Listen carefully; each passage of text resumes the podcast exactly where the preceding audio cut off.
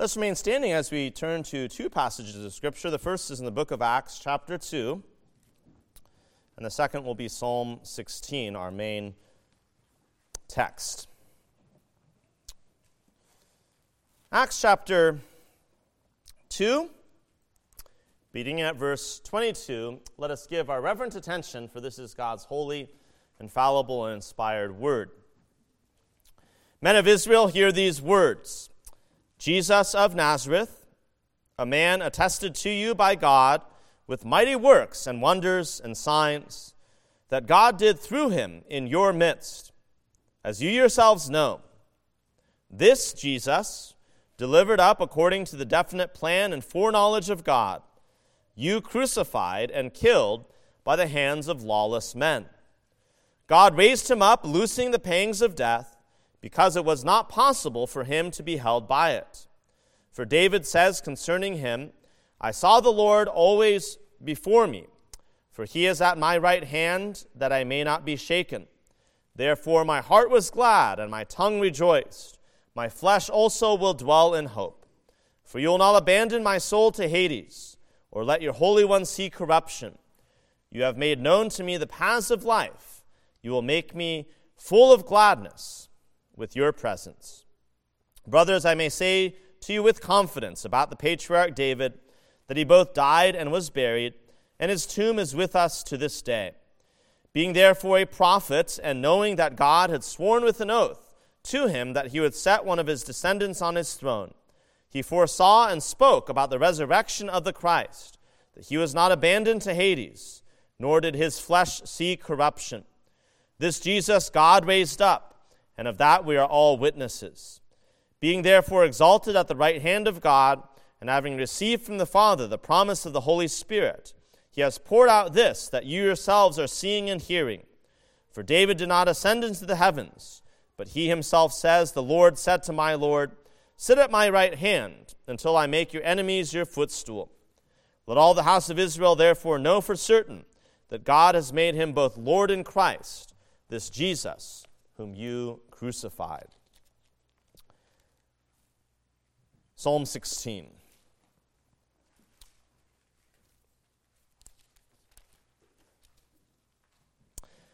A miktam of David. Preserve me, O God, for in you I take refuge. I say to the Lord, You are my Lord. I have no good apart from you. As for the saints in the land, they are the excellent ones, in whom is all my delight. The sorrows of those who run after another God shall multiply. Their drink offerings of blood I will not pour out, or take their names on my lips. The Lord is my chosen portion and my cup. You hold my lot. The lions have fallen to me in pleasant places. Indeed, I have a beautiful inheritance. I bless the Lord who gives me counsel. In the night also my heart instructs me. I have set the Lord always before me. Because he has at my right hand, I shall not be shaken. Therefore, my heart is glad and my whole being rejoices. My flesh also dwells secure. For you will not abandon my soul to Sheol, or let your Holy One see corruption. You make known to me the path of life. In your presence there is fullness of joy. At your right hand are pleasures forevermore. The grass withers and flower fades, but God's word abides forever. You may be seated.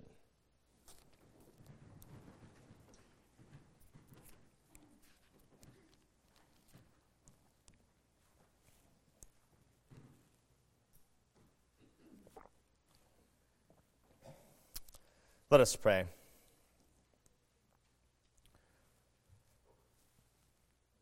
Lord, we ask now that you might give to us that humility and reverence without which no one can understand and obey your word.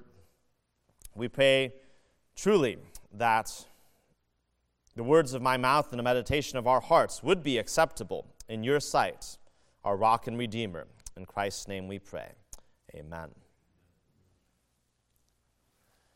There's a film called The King's Speech, which is about King George VI, who ruled over the British Empire starting in 1936. King George had difficulty with his speech and was helped by a speech therapist to overcome his stammer. in watching this movie, one of the things that stood out to me was how the speech of the king was like glue that holds the kingdom together. The word of the king, like glue, holding the kingdom together. And that made me think of the Psalms. For in the Psalms, we have David speaking. And his speech is not the speech of a random guy playing a guitar in the Judean wilderness. It's the speech of the one whom God has anointed, whom God has appointed to rule as shepherd over the covenant people. And so we have here in these Psalms words of wisdom.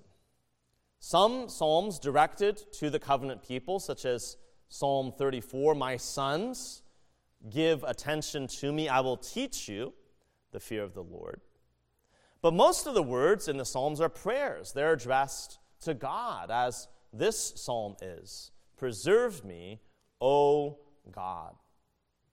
And in this psalm, we see, don't we, a great contrast with the fool of Psalm 14. For what does the fool say in his heart? There is no God. Do you want to follow the fool? Do you want to be a disciple of the wicked one? Or do you want to follow the king of wisdom, the king who leads us into the truth? And that's what we're about here as we consider Psalm 16, which I think is a good candidate for the king's confession, a crystallized summary of David's own faith and his trust and what it means to delight in the Lord. We'll take this psalm under three headings today. Firstly, a singular faith verses 1 through 4. Secondly, an all sufficient God, verses 5 through 8. And finally, the splendor that awaits, verses 9 through 11. Firstly, a singular faith. Preserve me, O God, for in you I take refuge. Where does David go for the shoring up and strengthening of his faith. He goes to no other than to the author of his faith, to the one who gave him this faith. If God is the author of our faith, why would we go anywhere else to have this faith deepened and further anchored and rooted? Preserve me, O God. One has memorably rendered this Keep me kept. Keep me kept. O you who are the keeper of your people, I desire that you might guard my trust, guard my faith. For as Psalm 28 tells us, if you do not hear me, I will be like those who go down to the pit. I am not my own keeper. I am not my own guardian. God reveals himself to Abraham I am your shield. Your reward will be great. And all those who share the faith of Abraham, like David, like us, can come to the Lord and echo this prayer Preserve me, O God, for in you I take refuge. If I lose anything, Lord, let me not lose this. Let me not lose my faith in you. You know, David occupies a very high position when it comes to his own authority and prominence on earth. And yet, those things don't enter into the equation when he approaches God. How does he come? He comes in a low position. He comes in a spirit of poverty, humbly. Here is a king who is not ashamed to confess before the Lord, I am poor and needy. And so with us. What do we bring to God? Nothing. And it's in that poverty of spirit, even that sense of bankruptcy. I am without any resources, any recourse in myself. But when I come to God, knowing that He is my help, He is my refuge, that He will answer and He will hear. Verse 2 I say to the Lord, You are my Lord. I have no good apart from you. In other words, it is by your goodness that I am able to stand. We can hear similarly in Romans chapter 5. Through Christ, we have obtained access into this grace in which we stand, and we rejoice in hope of the glory of God. My good, O God, is only found in you. My surroundings might be like a barren desert or wasteland. But you, Lord, are the ever flowing spring, the oasis that never fails to give me life and goodness. You know, God's character is unchanging. He tells his people, I, the Lord, do not change, therefore you are not consumed. And there's a implication, there's a ramification for us in this. If God is good, that means he is always good that his goodness will never exhaust itself, it will never run dry. When we meet God and pray in this way, he will never fail to show his goodness to those who seek his face. If God's goodness occupies the space of our lives and our hearts, I ask you, what room is there then for grumbling and complaining. The spirit of mumbling and grousing, it should be crowded out when we understand the all penetrating, all permeating goodness of God to us. Psalm 116 Return, O my soul, to your rest. For how has the Lord dealt with you? He's dealt bountifully. He's dealt with you in His goodness. We'll come back to verse 3 toward the end, but now let's proceed to verse 4. The sorrows of those who run after another God shall multiply. Their drink offerings of blood I will not pour out, or take their names on my lips. This is an extension of the logic and reasoning of verses 1 and 2 if David goes to God for strength and preservation, then he also refuses to go anywhere else for these things. The yes, Lord, is always going to require a no to other false voices that offer security and pleasure.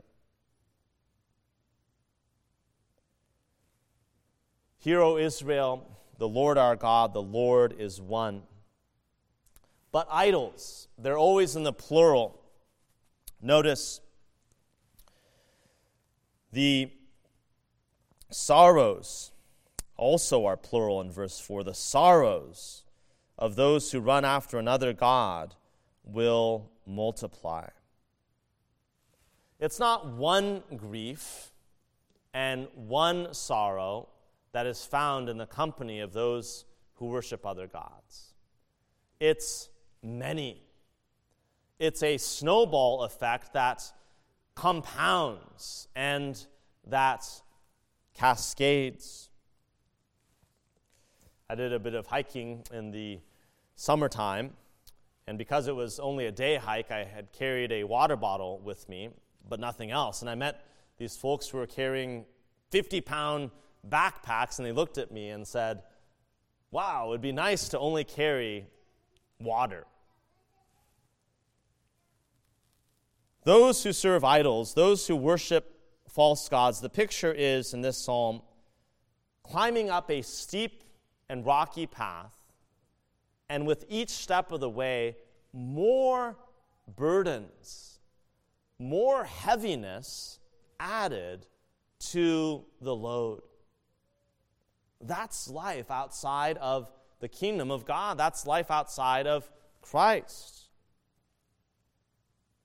Not a box of chocolates, but swallowing one bitter pill after another with no end in sight. One thing I've noticed recently is just how anxious we are as a society, and how even the very tools that we are using to combat our anxiety only make us more anxious.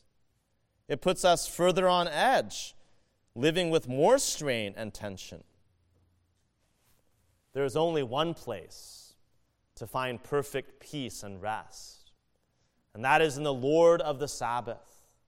Because as Isaiah tells us, there is no peace for the wicked, but God keeps those in perfect peace whose mind is stayed upon him.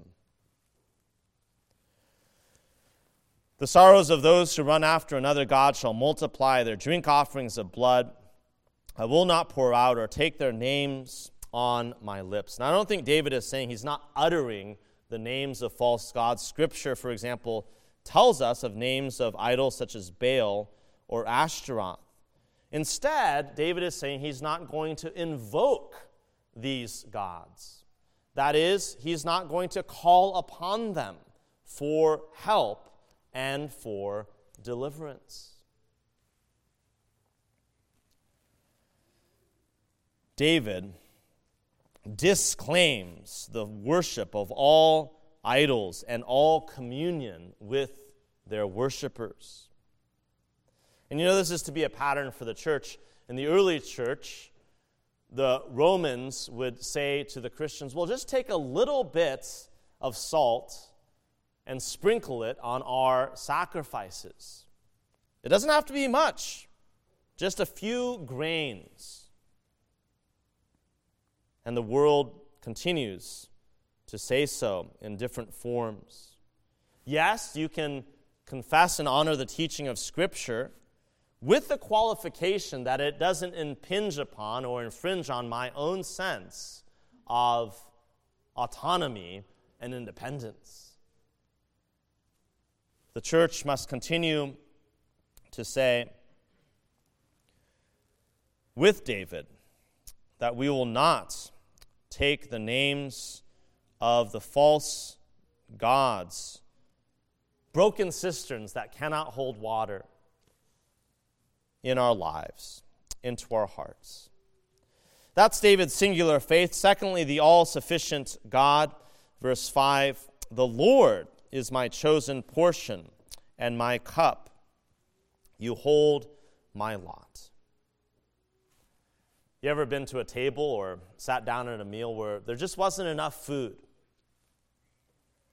David comes to a table and a feast in which there is ample supply, plenty, overflowing. You know, when the Bible uses the term sufficient, in connection with God and His goodness and grace. It's not sufficient like we sometimes think of it, just enough, barely enough. But the idea is superabundant, more than enough. Overflowing. Think of Jesus as he causes the crowds to sit down, those who are hungry, those who are famished.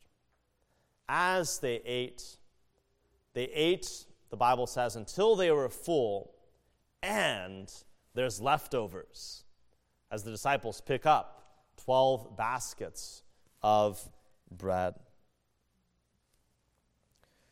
Where God the shepherd is doing the feeding, there is going to be no scarcity, no lack.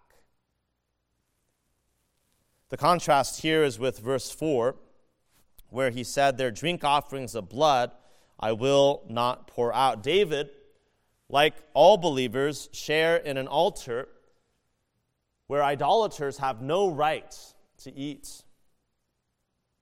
If you read the books of Exodus and Leviticus, you'll find this term portion often in connection with the offerings and sacrifices.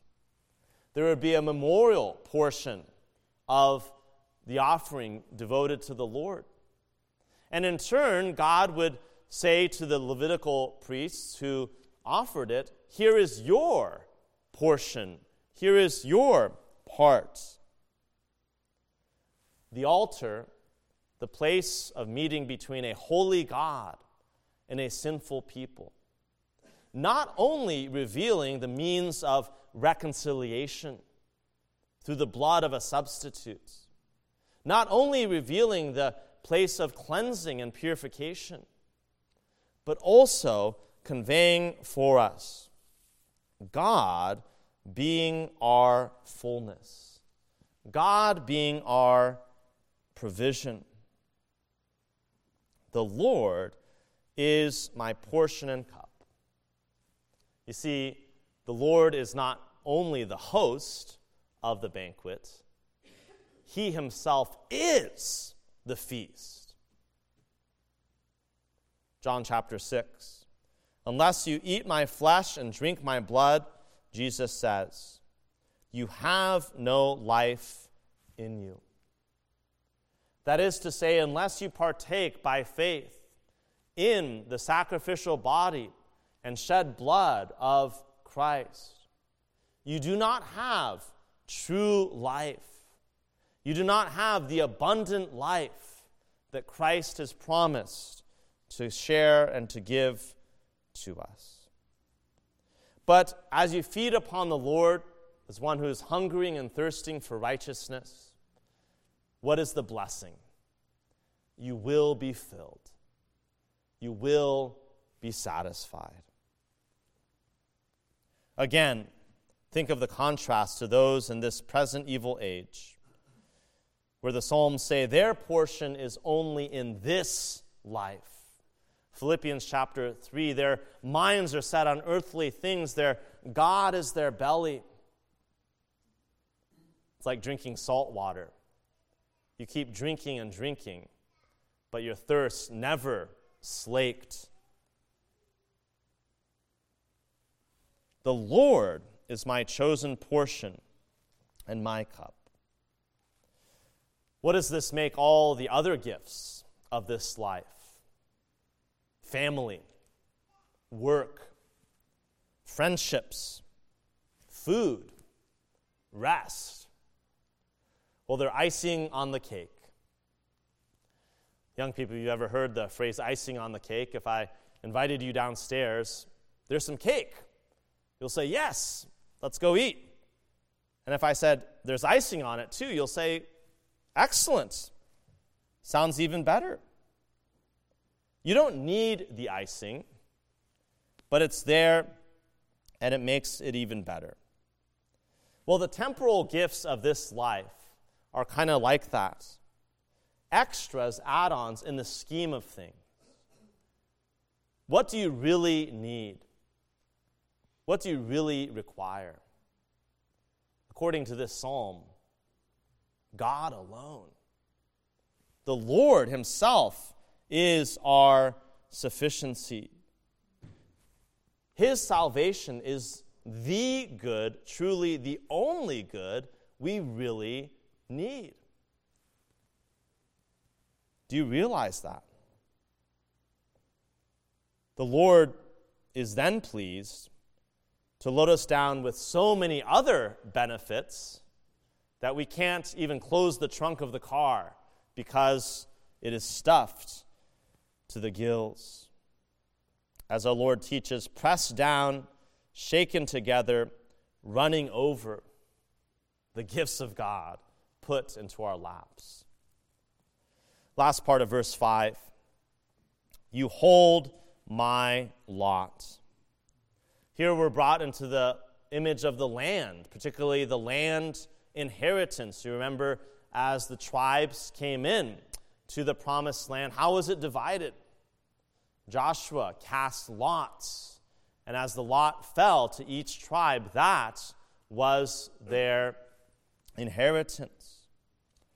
The book of Numbers the land shall be divided by lots according to the names of the tribes of their fathers, they shall inherit. Now, it's interesting. I don't know if you've taken time recently to look at a map of the tribal allotments. You might have one in the back of your Bible. You'll notice that some tribes receive larger territories and some smaller. For example, Manasseh has a very large plot, some on the west side of the Jordan, some on the east side. The tribes of Zebulun and Issachar, which neighbor Manasseh, are comparatively smaller. Or Judah, which has a fairly sizable portion in the south, whereas Simeon and Benjamin are not as spacious.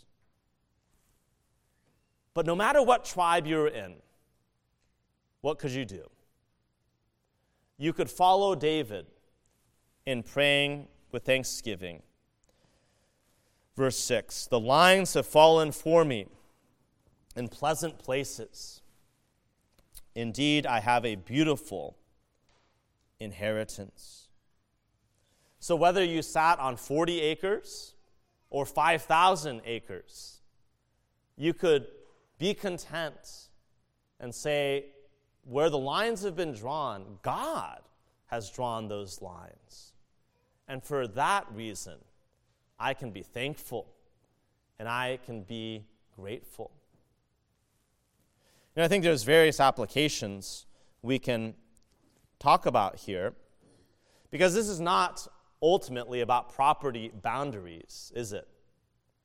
It's about God's providence in our lives, God's providential care for us. It can apply to our churches. I visited churches with a couple thousand members. I visited churches with five members. But the Lord, the same Lord, is in each place. Where two or three are gathered, there I am in the midst of them. Each church can say, with David, the lines have fallen to me in pleasant places or about spiritual gifts. One might have a certain gift and look with green eyes of envy to the neighbor and say, Well, why don't I have that particular ability and that particular gift? Paul reminds us whatever gift you have, it's not for your own benefit, it's for the benefit of the whole body of Christ. And so, with spiritual gifts, too, we can say, The lines have fallen for me in pleasant places. I have a beautiful inheritance. The assurance of this comes in verse 7 when he says, I bless the Lord who gives me counsel. In the night also, my heart instructs me as he meditates, as he allows the word to marinate in his life concerning the many gifts of the Lord. And then verse 8 I have set the Lord always before me. Because he is at my right hand, I shall not be shaken. What is the secret to the Christian life? I always kind of find it funny. If you use the t- term secret in a title of a book, more people are apt to buy it. We want to be clued in to something that no one else necessarily knows. Well, it turns out the secret to the Christian life is not really a secret at all. It's revealed over and over in the pages of Scripture. The key to walking before the Lord in a way that's pleasing to Him is, according to verse 8, to set the Lord always before you. That's how to run the race with endurance. To keep our eyes fixed on Jesus, the author and finisher of our faith. The just shall live how? The righteous shall live how? By faith.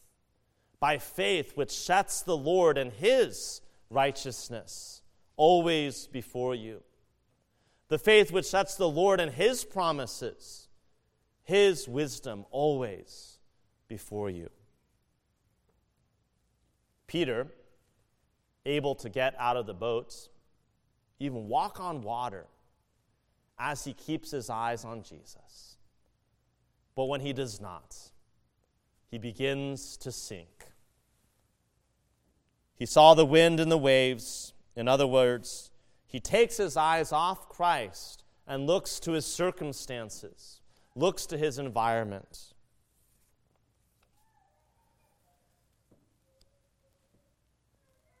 What are your what is your pastor and whatever your elders going to tell you when they give you counsel?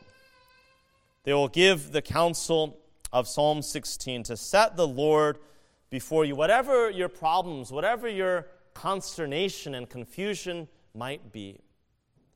Here is the light that will pierce through the fog and through the difficulty. The singular faith, the all sufficient God, and finally the splendor that awaits. Verse 9 Therefore, my heart is glad, my whole being rejoices. My flesh also dwells secure, for you will not abandon my soul to Sheol or let your Holy One see corruption. These words should sound familiar to us because we read from Peter's sermon at Pentecost, the day in which the Spirit of God is outpoured. As tongues of fire come upon the apostles, they are able to declare the mighty works of God to those from all the world. And as Though men of Israel are gathered, Peter is able to open up the explanation why is it that these things have taken place? And Peter points to whom? He points to Jesus and the power of the resurrection. And he says, according to Acts 2 24, God raised him, Jesus, up, loosing the pangs of death because it was not possible for him to be held by it. He says David is actually ultimately not writing about himself. Why? Because we know he died, and in fact, we even know where he is buried. They had perhaps a tombstone there in Jerusalem to where David's body was kept. David was speaking how? He was speaking as a prophet, foretelling about another, the anointed one to come, the one that God had promised would be set on his throne forever. Jesus, descended from David according to the flesh, and raised by the Spirit of holiness. The Lord Jesus is David's hope, and he is our hope as well. the will of Psalm 16 is now changed into has. God has not abandoned his servant, his Holy One, to Sheol or to corruption. The empty tomb of Jesus now sheds a glorious light on the scriptures of the Old Covenant, including this psalm. A light for us to see the glory of Christ, who now has the power of an indestructible life. Do you see Jesus in the present tense? Jesus, who is at God's right hand, who himself is the storehouse of pleasures forevermore. In Christ, God makes known to us the paths of life.